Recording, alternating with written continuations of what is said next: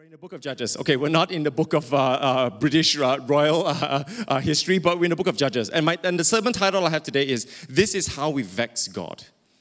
Vex is a, uh, just a nice, cool next generation word for anger. All right, so this is how we anger God this is how we vex God, whether I like it or not. And I, I always like to preach, you know, uh, uh, uh, inspirational, uh, power-filled messages. But we're in the book of Judges, and, I, and, the more I read it, I've read it a thousand times. I go, man, I'm not too sure. Uh, uh, not yet. I'm not too sure how inspirational this can be. But I want to try to balance between the anger of God and the love of God today. So I may be a little fire and brimstone today, but that's it.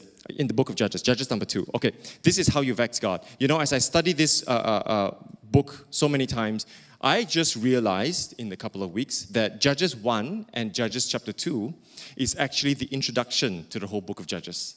All right, I never knew that when I was young because uh, I just I can't I can't get off how sad this book is. But Judges chapter one and Judges chapter two are the introduction of the whole book of Judges. So if you want to know uh, uh, uh, uh the whole book of Judges, just read Judges one and Judges two, and it's a, it's a very nice summary. It's a very nice introduction to what will come. So I'm going to speak a little bit on Judges one, and then I will go a little bit more in Judges two, and from this week onwards will be the detailed explanation and the going in into uh, the the story of the book of Judges and how, how Israel have, you know, left the Lord, and, and it's a sad story. But as, as per always, a good sermon, as I study the Bible, I love timeline. My brain works in chronology. Is that okay? That's how just my, my God wired my brain. So I, I love to see things in timelines. I like to see chronology. I like to see how this book, Judges 2, fits into the whole timeline of Israel. So I drew it out. All right, so this is a very easy uh, timeline of the book of uh, uh, uh, Judges. You see, so we started from, from left to right, that's the arrow. Judges chapter 1, verse 1. It starts by saying Joshua died. All right, so who's Joshua? We've just finished the book of Joshua. We all know who Joshua is. Joshua died. You see, Joshua died, um, and then, uh, uh, okay, I, I, before I go into, and then I wanna, I wanna explain Joshua died and what he said before he died. Joshua chapter 24, verse 15. Where, where is it? Now fear the Lord and serve him with all faithfulness. Throw away the gods of your forefathers worshipped beyond the river and in Egypt and serve the Lord. But if serving the Lord seems undesirable to you, so this is Joshua's command to the, to the Israelites. But if serving the Lord seems undesirable to you, then choose for yourselves this day whom you will serve, whether the gods your forefathers served beyond the river or the gods of the Amorites, in whose land you are living. But as for me and my household, we will serve the Lord. And then the people answered, Far be it from us to forsake the Lord or serve other gods. We will serve the Lord. Before I even continue, I, because we finished the book of Judges and not finished the book of Joshua, and now we're in the book of Judges, I want to ask a question. When the people told Joshua that we will also serve the Lord, how do you think they kept their promise? Just, just, a, just a quick one. Do you think they kept their promise? Yes? No? Okay. I'll answer that very soon. All right. Uh, uh, so that this is the Joshua generation. All right. They said, Joshua, we will serve the Lord. All right. So after the Judges 1 1 1, we then go to the first portion of the book of Judges, Judges 1 to 36, which is the whole book, uh, uh, the whole first chapter. The whole first chapter is actually explaining to us the Joshua generation. I just realized this a couple of weeks ago. All right, it's the Joshua generation. It's not the next generation yet. All right, how do I know this? Is the eldest generation because it, in Judges chapter 1, uh, verse 12, how do I know it's the Joshua generation? Because Caleb was still in the land. See, Caleb outlived Joshua. Joshua died at, at 110, uh, 110 years old, and Caleb apparently outlived him. So I don't know how, how old Caleb passed away, but Caleb was still fighting uh, the Canaanites in that season. So I know that when Joshua passed, that he's speaking to his generation his group of people. And then it says very clearly in Judges 2, uh, verse 7, it says, The people served the Lord throughout the lifetime of Joshua and of the elders who outlived him. So apparently, when Joshua at chapter Joshua chapter 24, verse 15, when Joshua said, As for me and my house, I will serve the Lord. What about you? And when the people said, We will serve the Lord too, he is talking about the Joshua generation and the elders of that generation. So I want you to keep that in mind. That is not yet the young, it's not yet the next generation. It is still his generation in Judges chapter 1. All right, so we've heard Judges chapter 1 uh, two weeks ago uh, uh, where they did uh, all sorts of things, and I'll go in a little bit later. But after Judges chapter 1, we then immediately go into Judges chapter 2, where then God says, Because of your disobedience, God rebukes you. Now, I can't seem to find out which generation God is rebuking. Is he rebuking the Joshua and the elders generation? Or is he rebuking the next generation? The Bible never mentions, the commentaries and all the books that I've studied never mentions. And it led me to conclude that I think God is speaking to both generations. He's speaking to the generation that has not passed, and he's speaking to the generation that is to come. And I think the next generation could be a little younger at that, at that time, perhaps my age, about 40 years old, right? At that time, because Caleb must have been more than 110 years old. So I think God was speaking to both generations. And when God rebukes them, he says, You have disobeyed me and broke my covenant. Therefore, I am angry. I am vexed by you. That's Judges chapter 2. So this is a quick summary, and then we go into the rest of the book of Judges. So Judges chapter 2, 6 to chapter 3, verse 6. Now in comes the next generation. How do I know? Because verse 10 says, After that whole generation had been gathered to their fathers. So after God rebukes the generations, both generations, so I think God was speaking to the older and to the younger and says, Hey, all of you, not just the older, not just the younger, all of you, you have broken my covenant. And then God says, okay, now that the older generation, the Joshua generation, the elders generation, now that you have passed on, what happened to the next generation? And that's just a summary of Judges chapter 1 just to chapter 2. Can I start with a word of prayer? I forgot to pray. Thank you, Jesus. Thank you, Father God. Lord Jesus, you are a good God. We know you are a good God. But all through the Bible, you are also an angry God. But you are an angry God not because you, you have emotions of anger that is unholy, but it's also because you love. Your love drives you to love your people so much that when we break our covenant, Father God, you unleash your wrath because you cannot stand sin. You cannot stand unrighteousness and unholiness. So the anger of God burns throughout the, the Israelites' camp. So I pray, my prayer today is we catch hold of the word of God into our hearts. Holy Spirit, speak to us so that we know where we stand in the presence of God. Thank you, Lord. In Jesus' name we pray. Amen. My titled sermon is This is How We Vex God. And I have three points, only three points. The first point is the will. How do we vex God? How do we vex God? Our will, our trust, and our heart. How do we vex God? Our will, our trust, and our heart. My initial, my initial uh, three points was, was a little cooler, but I thought, hey, you know, it's a little bit more difficult to explain. It's supposed to be will, was supposed to be next. How do we vex God? Next, hex, and rex. All right? That was my first three points. Then I realized, no, I got, I got a lot of explaining to do. So it's will, trust, and heart, okay? I couldn't find something that rhymes. So here we go. What does it mean by your will? I want to read to you a portion from Judges chapter 1.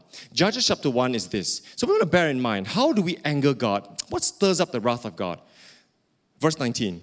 The Lord was with the men of Judah. So remember, this is the Joshua generation the eldest generation, the older one, before they passed on to the next. The Lord was with the men of Judah. They took possession of the hill country, which means the hills, but they were unable to drive the people from the plains because they had iron chariots. Keep in mind, they were unable to drive. Did God say, Go in and take the land? Yes. Did God says, I will give you the promised land? Yes. And if God says, I will do it, is God a second doubter of His word? No. Does God keep His promise? Yes. Will God make it come to pass? Yes. So, what does it mean when they were unable to drive the people from the plains? Is it because God did not keep His promise? No. It has to be because we have no will to complete the task of God because we see the iron chariots. Next, verse 21. The Benjamites, however, failed to dislodge the Jebusites who were living in Jerusalem to this day. The Jebusites lived there with the Benjamites. They failed to dislodge the Jebusites. Did God say, I will give you your enemies into your hands? Yes. Did God say you will chase the enemies away from the land? Yes. Is God, does God keep his promise? Yes. So what does it mean by they failed? They failed not because God failed, They failed because they did not have the will to complete the task. That's why they fail. The last one is the saddest one. Verse 27.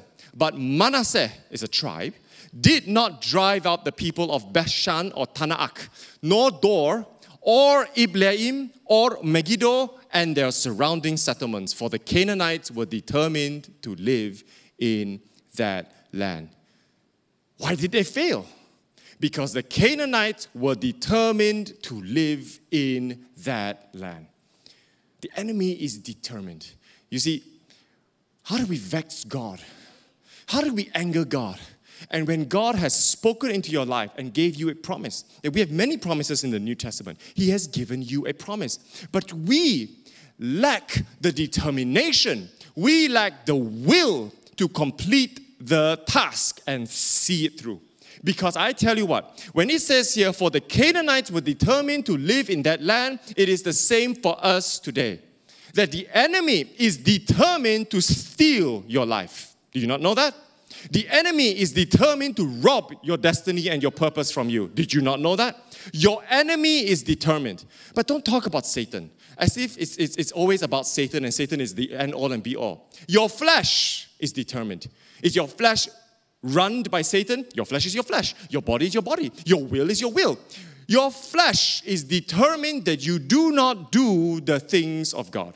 You know, we just came out from, from 40 days fast and pray, right?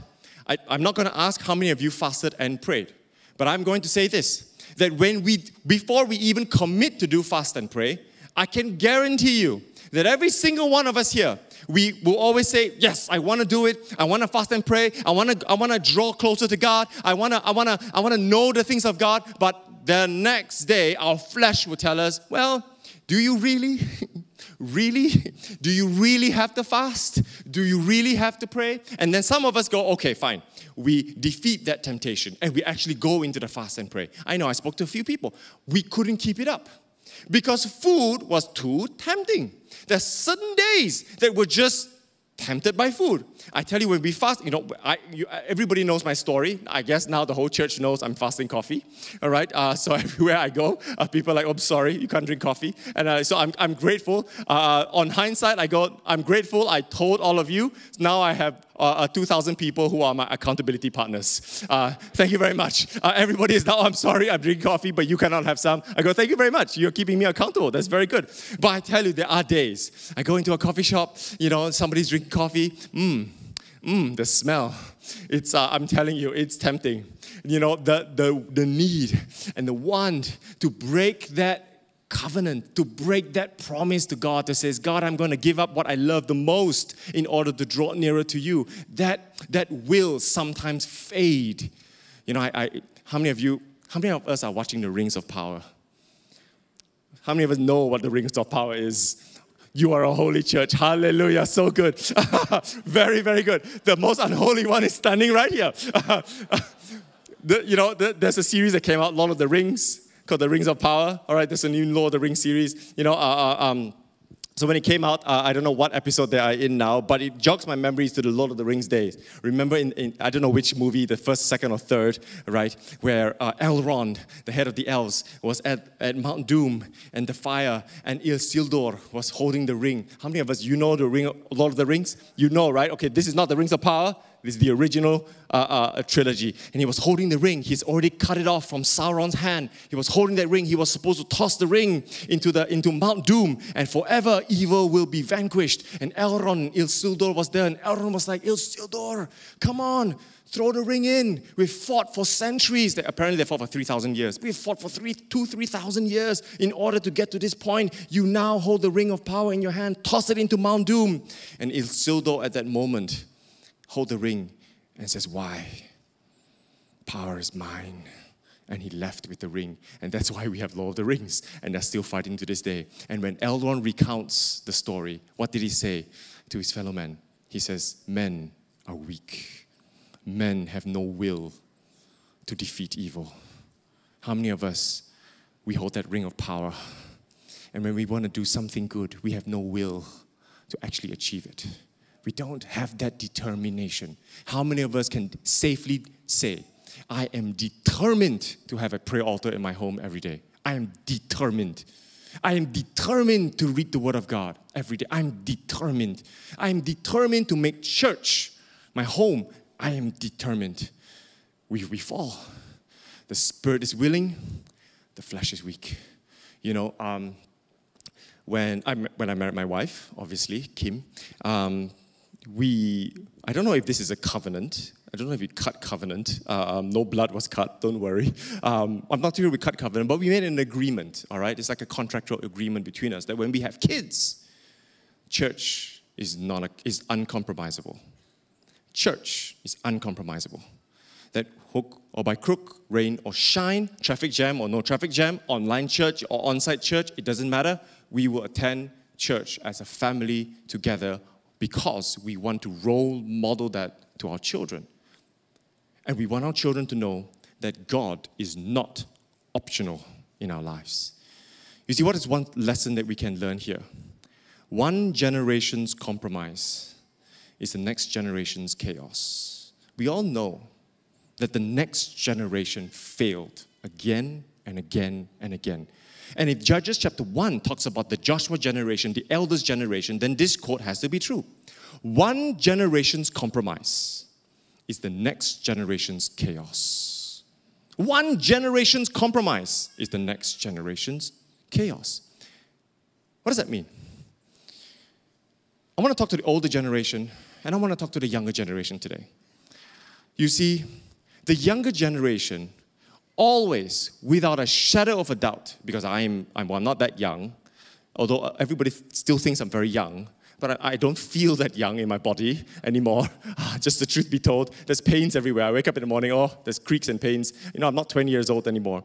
But like it or not, we look to the older generation as our role models. We do. Whether you like that authority, whether you like that crown of, of responsibility, that's just the truth. The young ones always look to the old. And just, just in case you think I'm young, I'm looking to the old, it's not my fault, it's always the oldest one's fault, right? If I fall away from my faith, it's always the oldest one's fault. I want to speak to the young. The young generation here, whoever the next generation is, you have to be younger than me for me to call you next gen, right? Next gen. Your faith is your faith. Your spirituality is your spirituality. You cannot put a blame on anybody else if you fail to have spirituality. Because God will never, when you meet God one again, He will never ask you, How good was your father's faith? If your father's faith was good, welcome to heaven, welcome. No. It's always, How good is your faith? And God says, Well done, good and faithful servant. You, how good is your faith? So, next gen, I know sometimes we look at the older and we go, Oh man, you know, they didn't didn't live a super Christian life. They, you know, the hypocrites in church one kind, at home one kind. Fair enough, because we're all humans. We're all humans. But your faith is your faith. You need to find your faith.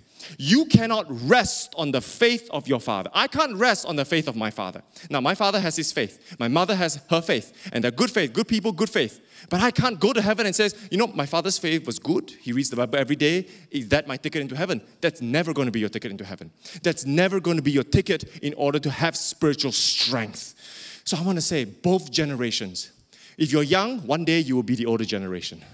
If you're the older generation, you're looking to the younger generation, and they will then be the older generation. I know in 10, 20 years' time, I will be considered the older generation already we cannot afford to live a life of compromise. We can't afford it. You see, the, the, the, to me, I think COVID 19 was a test for Christianity. Wasn't it a test? What is God testing? That in your time where you cannot meet as a group of people, are you still fervent? The second test, when you can meet as a group of people in church like this, Will you still meet? Will you still meet? I think it's a test. And if we, whichever age you are now in this place, if we tell our next gen that church is optional, what are we saying? God then becomes optional. If God is optional, then when the next generation are faced with a fork in the road, should I do it God's way or should I go into the ways of the world? Their value system will tell them that God is optional. They will 100% choose the ways of the world. God versus Instagram. How to fight? how to fight your Instagram. I tell you, you get on your phone right now, go to your settings and find how many hours do you spend on Facebook or Instagram or WhatsApp. I guarantee you it's more than six, five, six hours a day on all these apps WhatsApp or Instagram on Facebook. And then I ask you a question How many hours a day do you spend on the Word of God? You just do that comparison and you will know how much you have compromised your spirituality for the things of the world. So we cannot blame Joshua and his generation and the elders who say, You compromise. You allowed the enemy to live in the land. You failed to remove the enemy. The Canaanites were more determined than you. That's why you have no willpower. You are weak. At the end of the day, we are weak. You can't say they are weak. We are weak because we look at our lives and we go, Where is God in your life? You know, I have to move to my second point, but I'm still on my first. My first point is this if the weapons of our warfare, if we know that we are in a battle, we should all know we're in a spiritual battle. We're in a constant spiritual warfare. You know, for the last 50 days, I know I'm in a constant spiritual warfare. I can feel it. I know my spirit tells me. I don't want to go into it right now because I know then you will be here until 8 o'clock or 9 o'clock. So I'll spare you the details. Maybe next time I'll tell you. All right? But I know we are in a constant spiritual warfare. What is the weapons of your warfare? What are the weapons? There's only two weapons the Word of God and prayer. The Word of God and prayer. I guarantee you. If you do not pray, if you do not know the Word of God, you don't, you don't, you have none of it memorized, you don't read the Word of God, then I tell you, you will 1000% lose the battle. You have already lost the war because you cannot fight. When the enemy comes up against you, just like Judges chapter 1, when the enemy have iron chariots, and even though God says you will chase them away, even though they have iron chariots, you can't win the battle because you have no weapons of warfare. So, church, my first point is this where is your will to have God in your life? Where is your willpower, your determination to say, I need the things of God? I need the things of God. Otherwise, I will fail. Otherwise, the legacy that I live and leave on this earth is no legacy at all. Because your children and your children's children will be exactly like the book of Judges. They would fail, they would serve other gods, and then we would cry and say, Why is my son, why is my daughter not in church? I want to encourage you. We need to have tenacity, will, uncompromising will to say, God, you are first. God, you are first. Which leads me to my second point. If you don't have the will, God says, man, you anger me. Because God is determined to save you. God is determined to fellowship with you. God is determined to give you all the weapons of your warfare. God is determined to speak with you through prayer. He's determined. He has made it so. The only part that fail is us, is me. We'd rather do the things of the world than do the things of God. Which leads me to my second point. So, my first point I want to repeat will. One generation's compromise is the next generation's chaos. If you compromise your faith, and I really don't, it doesn't matter to me how old you are. If you compromise your faith, I could be 40 years old. What is my next gen? The 20 years old. I'm looking at the 20 years old as my next gen. If I compromise my faith and they are looking to me as a pastor and a leader, spiritual leader, I compromise my faith, 100% they will be in chaos. How many times have we heard when leaders fall, the sheep scatter? The sheep scatter. When fathers and mothers fall, the sons and daughters scatter. So we cannot afford it. We can't afford it because our hearts cry for the next gen. Oh, second point, second point trust. How do we vex God when our trust is not in Him? I want to read from the book of Judges, Judges chapter 2, verse 1 to 3. It says this The angel of the Lord, now this is a uh, Another way of saying the Spirit of God, so God Himself. The angel of the Lord went up from Gilgal to Bochim. I, I read this a thousand times. Every time I come through the word Bochim, I always remember, I, you know, I married a girl called Kim. And you know what Bochim means? Bochim means weepers, a land where they wept because God rebuked them in the land of Bochim, right? God rebuked them so, so the Israelites wept, so they called the land Bochim. So, I, so God always says, man, if you don't have Kim in your life, you will cry. Hundred percent cry. All right, that's just that's just uh, that's just uh, that's just something for my wife. Okay, but private conversation. So you don't have Kim in your life, you cry. That's for me. Okay, other guys, you find and you find another land, find another wife. Uh, Bochim. All right. The angel of the Lord went up from Gilgal to Bochim and said, "I brought you up out of Egypt and led you into the land that I swore to give to your forefathers, which is Abraham." And I said, "I will never break my covenant with you." What? Such a good God. God will never break his covenant with you. You can take his promise and go to the bank, and the bank will give you money. And you shall not make a covenant with the people of this land. So there's a, an exchange. And every covenant, there's an exchange. If you go to a, a wedding, the groom will say something, and the bride will say a vow back. There's an exchange. You shall not make a covenant with the people of this land, but you shall break down their altars. Yet you have disobeyed me. Why have you done this? I love it when God asks, Why have you done this? as if He don't know. But He's asking you, Why have you done this? He knows. God is, when God asks you, Actually, why have you done this? So now God is asking you today, certain things that you have compromised in your life, why have you done this?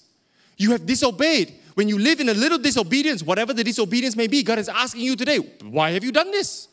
Have I not covenanted with you? Have I not loved you? Have I not been there for you? Why have you done this? Now, therefore, I tell you, that I will not drive them out before you. They will be thorns in your sides, and their gods will be a snare to you. That's the result of breaking the covenant. Now, sometimes people ask, why bad things happen to good Christians? Why do bad things happen to good Christians? Now, the answer, the first answer would be, well, that's because the rain falls on the righteous and the unrighteous. But the second answer is, could it be? Could it be? Could it be that we broke the covenant? Trust. You know, I, I like this. I like this quote, only because I wrote it. your actions are the evidence of your covenant. How do you know you broke your covenant? How do you know you're angering God? Your actions are the evidence of your covenant. How do you know you're covenanting with the people of the land? How do you know you're covenanting with other gods? Your actions are the evidence of your covenant. What you do is proof of who you covenant with. What you do is proof of who you covenant with. Is it not right? And God is saying, Have you broken my covenant? Now, covenant is a big word. It's such a big word. What does it mean? How have we covenanted with God? I give you a simple example the book of Joshua, chapter 24, verse 15. Joshua covenanted with God. He says, He told God, As for me and my house, I will serve the Lord. That is Joshua's promise to God, and God says, I will always be with your family. I will always, always protect your family. If that is our covenant to God, I want to ask you, how many of us, when I say, as for me and my house, we will serve the Lord, you say amen. If you say amen, I ask you this question, as God asked, why have you done this? Are you serving God? Number one. Number two, is your household serving God? If your answer is no, no, then today I told you a little fire, a little brimstone, a little fierce, but the truth, truth is uncompromising. The truth is, have you broken your covenant? Have you broken your covenant? Because if you have, then why are you saying, God, bless me? God, I want this. God, give me this. God, give me this. And God is asking you today, have you broke your covenant because He is a good God. He will give it to you. If you ask for bread, will He not give you bread? Will He give you stones instead of bread? He will give you bread. But God is asking, why have you done this? Why have you done this? You see, for me, in my household, I will serve the Lord. And then you say, easy for you to say, Pastor, you've given your whole life to serve the Lord. I say, I know. I know I'm a pastor, and it's easy for me to say because I've given my life. Easy for Joshua to say. Joshua has given his whole life to serve God. Other people are farmers, other people are cattle herders, but he, Joshua is a priest, so it's easy for him to say. True. But even way before I became a pastor, way before I became a staff, I've made up my mind at the age of 27. After 24, I, I, I, I, I, I, received Jesus uh, into my life.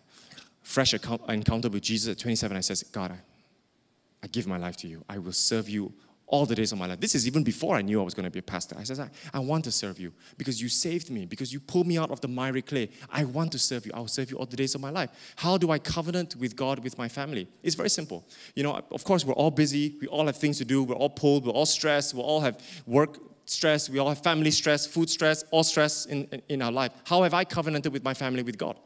It's very simple. I told God four years ago when my sons, well, or daughters at that time, or daughters, but now I know we've got two sons. When my sons are born, I will pray with my sons every day and my family every day. You check me out, ask my wife. I would pray with them every morning before we go to church, before they go to school. I would pray. It's a very simple prayer because they're four years old and two years old, so they of they can't. I, I don't do theological words, but it's a simple prayer with two theological concepts. The blood of the Lamb will protect you, and I want the Holy Spirit the blood of the Lamb will protect you, and I want the Holy Spirit. Every morning, I covenanted to say, I will do it with my family until they reach an older age. When they reach an older age, then I want to have prayer altars with my family. But right now, if I, I guarantee you, if I have prayer altars with my two year old son, all right, I'm not too sure I can get past the first verse.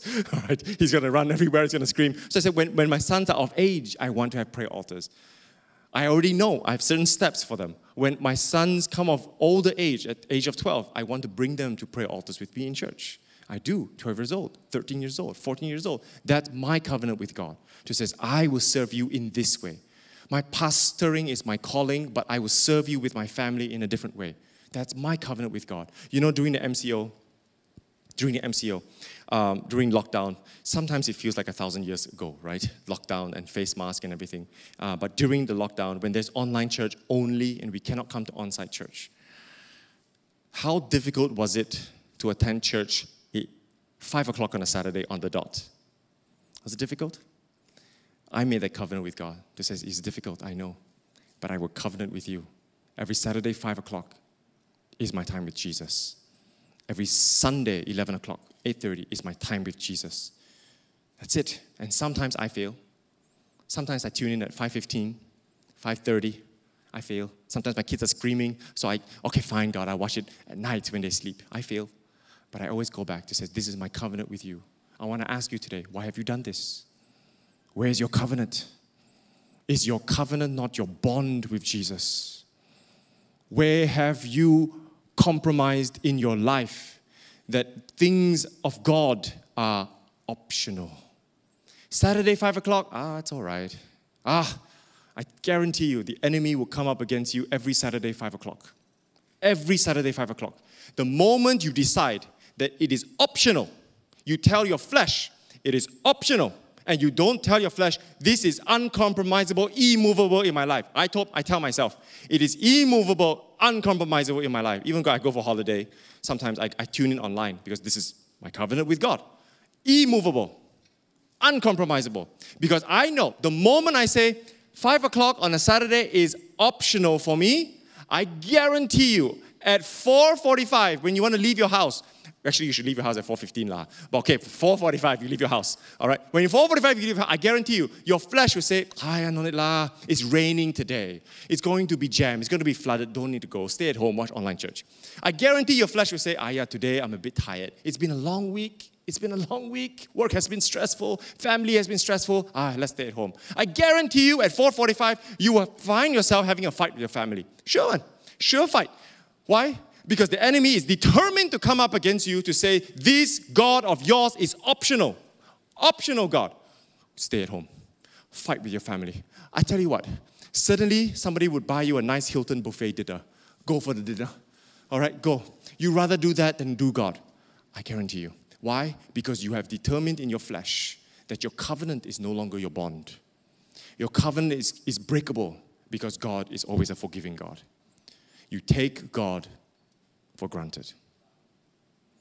And God says, I am vexed. I am angry.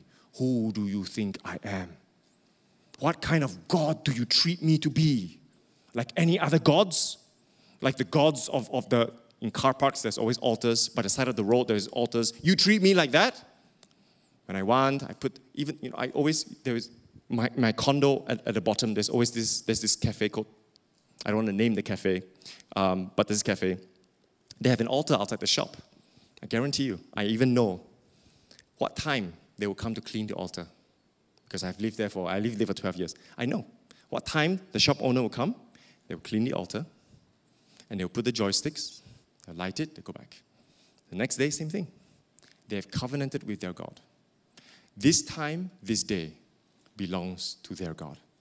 But Christians, sometimes we fail to revere who the Lord is in our lives. We fail to have the reverential fear of God. And we says, Chin chai la, anything la. My God is forgiving one la. He's very gracious one la. He's very merciful one la. If I don't do it, it's okay one la. I don't read today, it's okay one la. Tuesday night prayer altar, optional la. Ha, ha, ha, Saturday, optional. Cell group, optional one la. Serving God, optional one la. He's a forgiving God. And we wonder why their faith is always stronger than our faith. And we wonder why, when the enemy comes up against you and your family, you have no weapons of warfare to fight. And God says, I am vexed, I am angry. Do not break my covenant, because I guarantee you, it may be hard.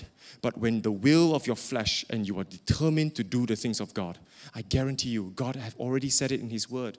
I will not break my covenant with you. I will be with you to the ends of the age. I, my spirit, will live in you, and you will be comforted by the Holy Spirit. You will be enriched by the Holy Spirit. He will speak to you, and He will tell you great and unsearchable things. I've already promised this. Why won't you covenant with me? How do we vex God? When our will is weak. How do we vex God? when our trust is non existent. Our trust is optional. And how do we vex, vex God?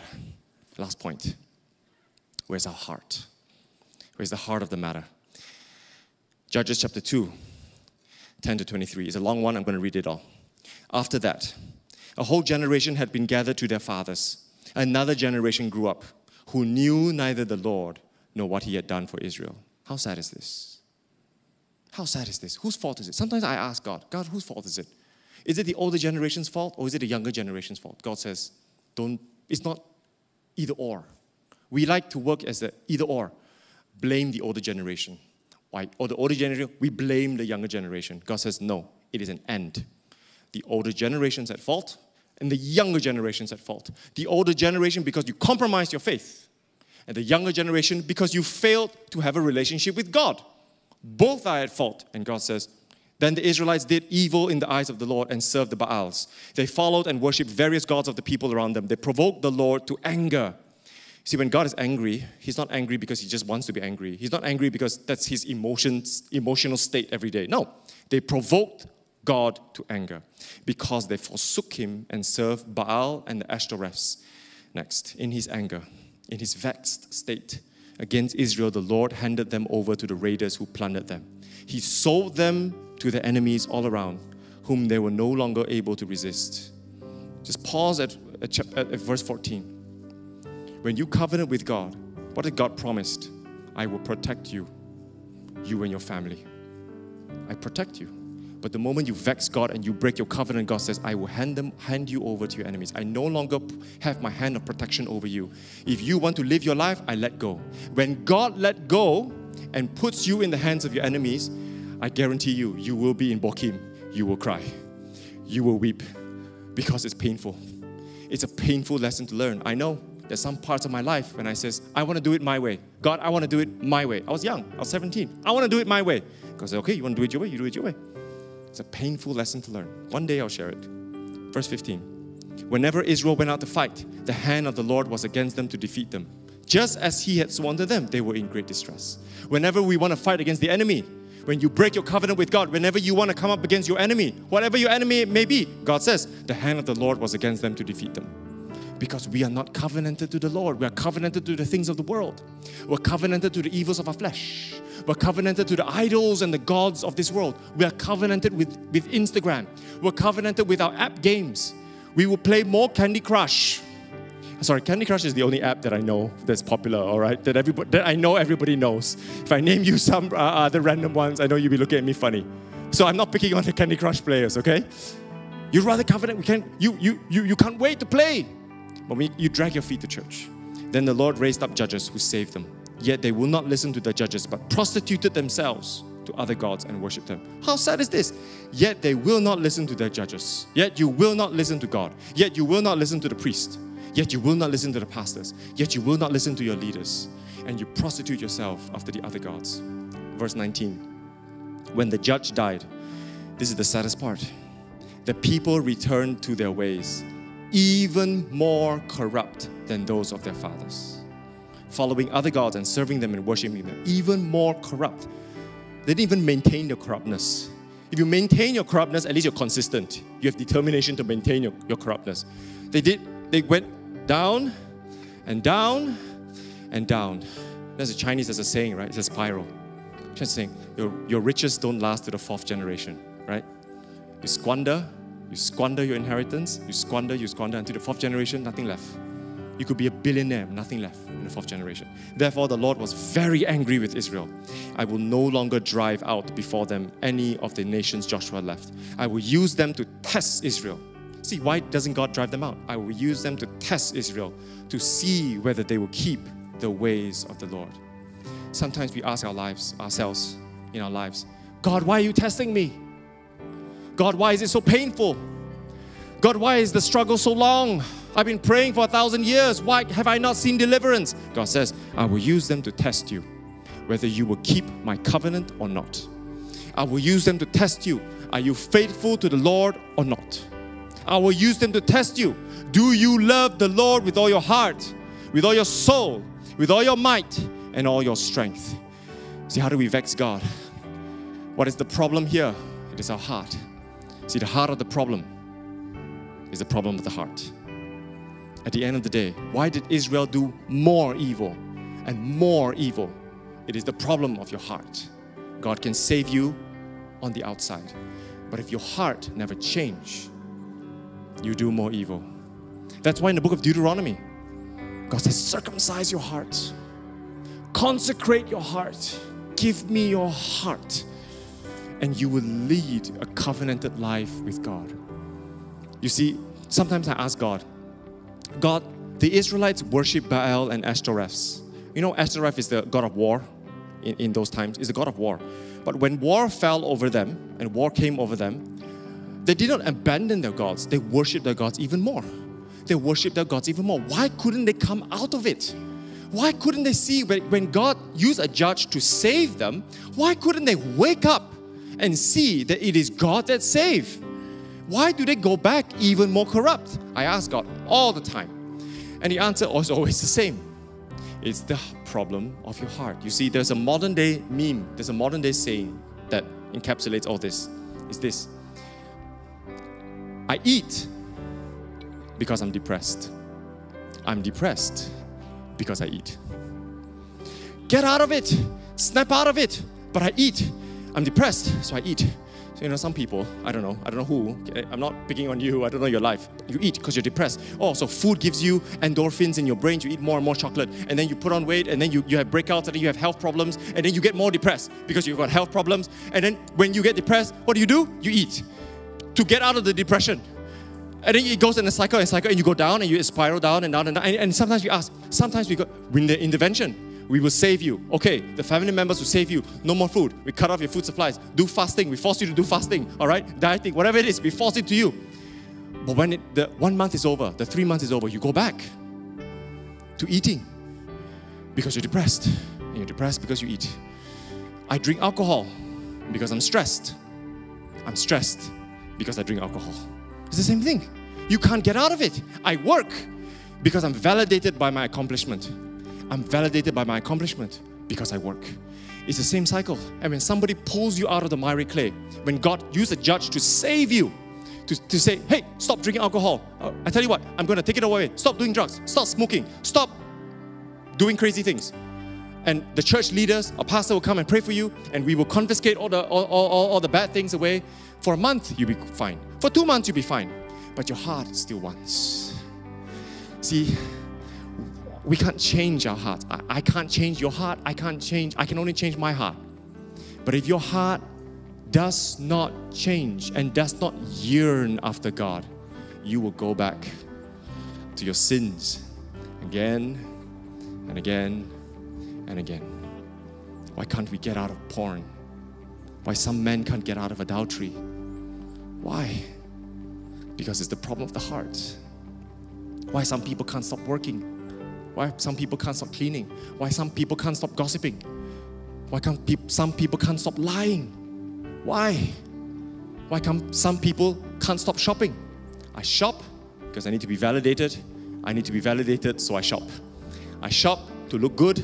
I look good because I shop. They go round and round and round and round, and then you $15,000 in credit card debt.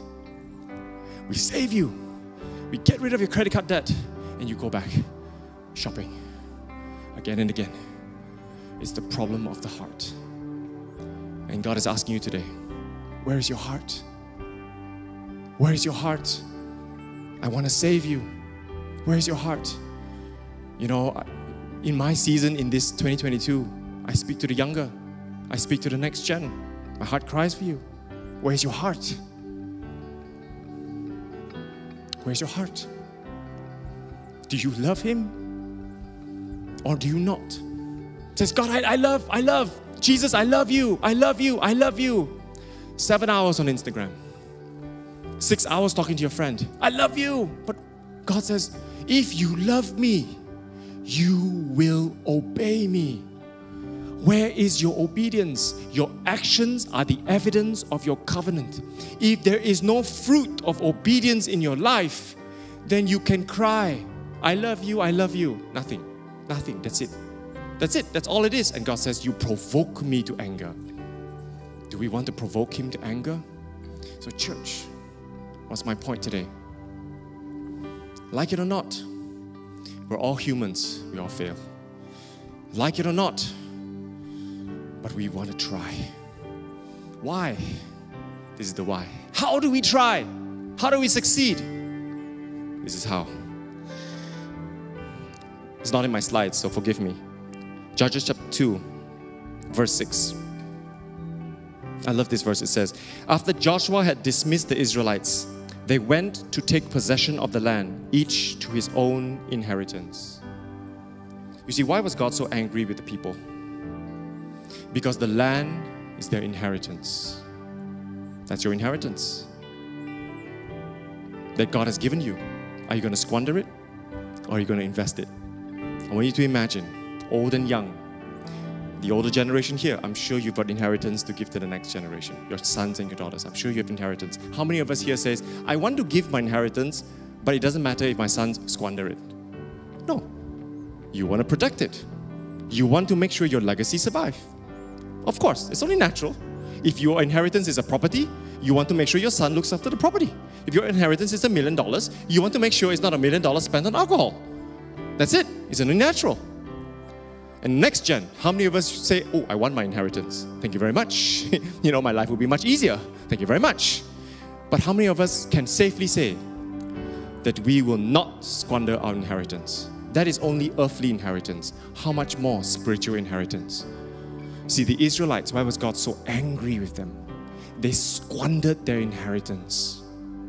The next gen, how old you are, you are still next gen, okay? You could be 80, you could be 8, you're next gen, all right? To God, you're always next gen. God is timeless, all right? To God, you're always next gen. You squandered your inheritance. So God was angry, God was vexed. Hey, come on. I brought you out of Egypt. I gave you the land. This land belongs to your enemy. I gave it to you. This it belongs to you. Grape, milk, and honey. What do you want? Houses, I give you. Cattle, I give you. Farm, I give you. Food, I give you. Children, I give you everything. Protection, I give you. Wealth, I give you. Position, power, I give you everything. These are your inheritance. Why did you squander it? Why have you done this? But today, is land our inheritance? Is land our inheritance? No. If land is our inheritance, I hope I'll be a very rich person. Land is not our inheritance. All right, we still have to buy land. What is our inheritance? First Peter. God tells you what your inheritance is. And God is asking you today, are you squandering it or you investing in it? First Peter. Forgive me, I have no slides. First Peter chapter 1, verse 3. Praise be to the God and Father of our Lord Jesus Christ. In his great mercy, he has given us new birth into a living hope through the resurrection of Jesus Christ from the dead and into an inheritance that can never perish, spoiled or fade, kept in heaven for you. We have been given a new birth. Into a living hope. And God has given you a spiritual inheritance that can never perish, that can never spoil, that can never fade. The salvation of your soul, the Zoe life that God has put in you, that is your inheritance. That is our inheritance. And God is asking you today, are you squandering it? Is your life squandering your inheritance away because you could have lived life full of joy? You could have lived life full of peace. You could have lived life full of the power of God. You could have lived life full of the power of healing. But God is saying, Are you squandering your inheritance away? Who through faith we are shielded by God's power unto the coming of the salvation that is ready to be revealed in the last time. So we don't get our inheritance until the last time. In this you greatly rejoice, though now, for a little while, you may have had to suffer grief in all kinds of trials. See, God tested the Israelites back then. God is still testing you today. We suffer grief in all kinds of trials, but God gives us hope. Why? What is our living hope? These have come so that your faith of greater worth than gold, which perishes, gold perishes, even though refined by fire, may be proved genuine and may result in praise, glory, and honor when Jesus Christ is revealed. Why does He put you through the fire? So that when you come out from the other side, your life is purified, holy, worth by God. And God says, only when you have gone through the fire and your life is purified that you deserve to have your inheritance of God. And that's why we go through trials. And that's why we sing, Hallelujah, praise be to the God who saved me. And that's why we sing, How great the chasm, how great the, the distance between me and God. But in the silence of the night, I yell out Jesus Christ, and He came to save me. Israel never have what we have. When Israel squandered their inheritance, God used the enemies to overrun them, to make them slaves, to, to, to captive them. That's Israel. But we have a greater inheritance because of Jesus Christ. Jesus Christ is our judge, the judge that sits on the throne and this judge governs our life and he is our military commander to win the battles for us. And because that judge sits on the throne, the only question left is do you want to partner with the judge or not? Because if you partner with the judge, the judge then becomes the military commander to fight the battles for you and he will win. But if you fight the judge, if you fight Jesus Christ, if you squander your inheritance, if you squander your covenant and break it, then the judge will come upon your life, and the judge will judge you and put you through the test of fire to prove whether you love him or you don't love him. I end my sermon with this. Do you want to renew your covenant in Christ Jesus? I preached a sermon earlier this year, renew your covenant. But that sermon was full of the hope of the covenant. That sermon was full of how God is going to save you, how God is going to bless you. That sermon was full of blessing and hope, renewing the covenant. This sermon is a lot more sober. Do you want now to renew your covenant? Because covenant takes two. God will promise, but we will also promise. So I want to give an altar, altar call today. If you could just all heads bowed and all eyes closed. I'm not asking you to come on forward today. But I want you to make a stand. I want you to take a stand in your spiritual life for two reasons for your own spiritual health and for the health of your sons and your daughters, your next gen. That you will covenant with God, and I will never break my covenant. I don't want to break my covenant. And Jesus, you are my living hope. Will you come and save me? Would you come and be with, will you strengthen me, Father God, so I finish the race and I fight the good fight and I run the good race all the way to the end. I want to covenant with the living hope that is Jesus Christ. This covenant was greater than Israel. The second new covenant of Jesus Christ. He has already won the battle for you. So if you want a covenant, I want to pray for you. And I'm, all I'm asking you to do is stand in the presence of God. I will count to three. If you want a covenant with God, it's only between you and God. All eyes are closed. If you want a covenant with God, all you do is you stand in His presence today. And I want to pray for you, and we will sing the song, Living Hope. One, two, three. Would you stand in this place? I want to pray for you. and then we'll sing the song. You can still close your eyes because this is a private moment between you and God. This is the moment where you tell God, I am sorry for the things that I've made it. I'm sorry I broke your covenant a thousand times. I repent. Just like Israel, they repented and God has compassion on Israel. If God has compassion on Israel without Jesus Christ, how much will He have compassion on us when we have Jesus Christ? Father God, I repent. Lord Jesus Christ, I pray, Father God, that all of us here, we stand in your presence with a heart of repentance before you. To say, God, I've compromised my faith. I have made you optional. I've made church optional. I've made my spirituality optional. I've made prayer optional. I've made reading the Word of God optional. God, forgive, forgive. I repent before you, Father God. I renew my covenant before you. I renew my covenant before you, just like the Israelites. When Joshua asked, Will you serve the Lord? We say, Yes, we will serve you because we love you. And if we love you, we will obey you. Father, Lord Jesus Christ, I pray, Father God, that all of us standing in your presence here today, we renew our covenant before you.